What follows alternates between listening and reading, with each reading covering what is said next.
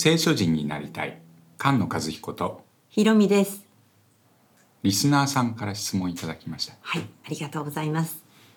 マグダラのマリアって誰ですか？マグダラのマリアはたくさん出てくるわけじゃないのにとても目立つ人ですね、そうですね。ん重要人物ですよね、うん復活したイエス様に最初に会う人ですよね。うん、ただそれほど多く説明があるわけではない詳しくね説明してないんですよね。うん、どういう人なんだろうということでね、みんなを探ったりしますよね。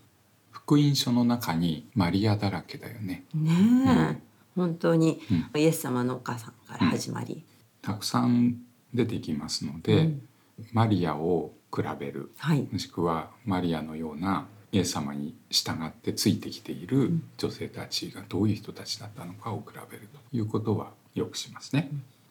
これだけ新約聖書にマリアって出てきますけど旧約聖書の中にもマリアが出てくるんですよね。はい、実はいらっしゃいます。うん、そしてただ一人その人は、んモーセのお姉さんのミリアムですね。マリアというのはギリシャ語でマリアと書いてありますけれどもヘブライ語の名前はミリアムという発音です。ミリアムという人は女預言者と書いてありますね出エジプト記に。モーセと一緒に海を渡ってエジプトから救い出された時にモーセが歌を歌います。そうすると、その後にミリアムがタンバリンを持って歌うわけですよね。うん、応答するんだね、ん。民の代表みたいな形だよね、モーセが連れ出して民が喜んでる。その、ま、喜んでいる民のリーダーがミリアム。そのミリアムは荒野で大変な事件を。起こしてしまいますね、うん、神様に逆らってモーセだけが代表なのかっていうことでね訴えるんですよね。うん。文句を言うんだね。文句。うん、その文句はラションハラーの最初の事件だったでしょ、うん、神様の選んだものに対して、えー悪行を言うとうん、いうことで神様に罰が与えられて、チャラーとひどい皮膚病にえーなった。それでイスラエルの民が荒野で7日間ん待たなければいけなかった、そうですね。7日間隔離されたんですね。うん、清められるのに7日間かかったとんいうことですね。はい。チャラートになった時に7日の間隔離されているということはレビ記の14章に書いてあることなんです。汚れを清めるという時に7回振りかけるとか血を7回振りかけるとか贖いの蓋に7回振りかける。そして洗い清めるとか。アラムの王の将軍ナーマンの時の皮膚病も七度ヨルダン川に身を浸して癒されるっていうふうにもね、ありますよね。うん、チャラートが清められるというのは神の国が来る。恵みの年が来るということの象徴的な、まあ、出来事ということなのでマタイ福音書の中で天の御国が近づいた病人が癒され死人が生き返りチャラートが清められ悪霊が追い出されると。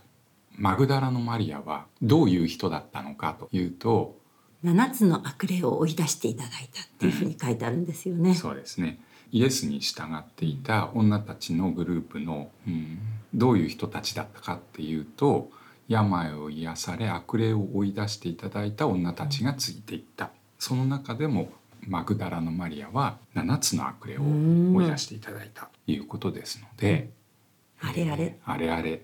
ミリアムの7日間そしてツァラーと清められる、こういうことを思い出す。ミリアムが洗い清められたようにマグダラのマリアも洗い清められたもの。洗い清められたものの代表、そうですね。代表ですね。うん教会は処女マリアの集まりじゃなくてマグダラのマリアの集まりなんですね。多く許されたものは多く愛するものだという言い方があります。はい。まさに7つの悪霊を癒していただいたマグダラのマリアは余計に愛するものだということになりますよね。モーセのお姉さんミリアムはもう一度別の時に出てきます。ミリアムはモーセが生まれ箱に入れられて救われる一部始終を目撃していた人なんですよね。ミリアムがモーセが救われるのを見てる箱に入って、まあ、寝かせられてる。そこで布にくるまってとは書いていませんけれど、まあ、布にくるまっていたはずですね。ただ入れるわけじゃないですから。箱にえー寝ている緑子が水を通って救われる。その光景を見ているのはミリアムそう貝羽桶で寝ておられる緑子を見つける。のはマリアでした、いえ違うんですよ。羊飼いたちなんですよね。うん、ベツレヘムの羊飼いたち。そのストーリーを見ることによってマグダラのマリアは誰なのかということがもっとよくわかるそれは次回。楽しみにしてください。御言葉に生きる聖書人が生まれ増えていきますように。菅野和彦。ひろみでした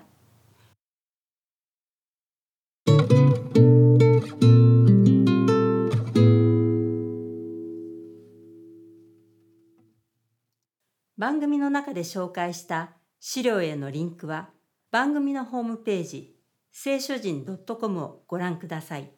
また、ホームページでは皆様からのメッセージを受け付けております。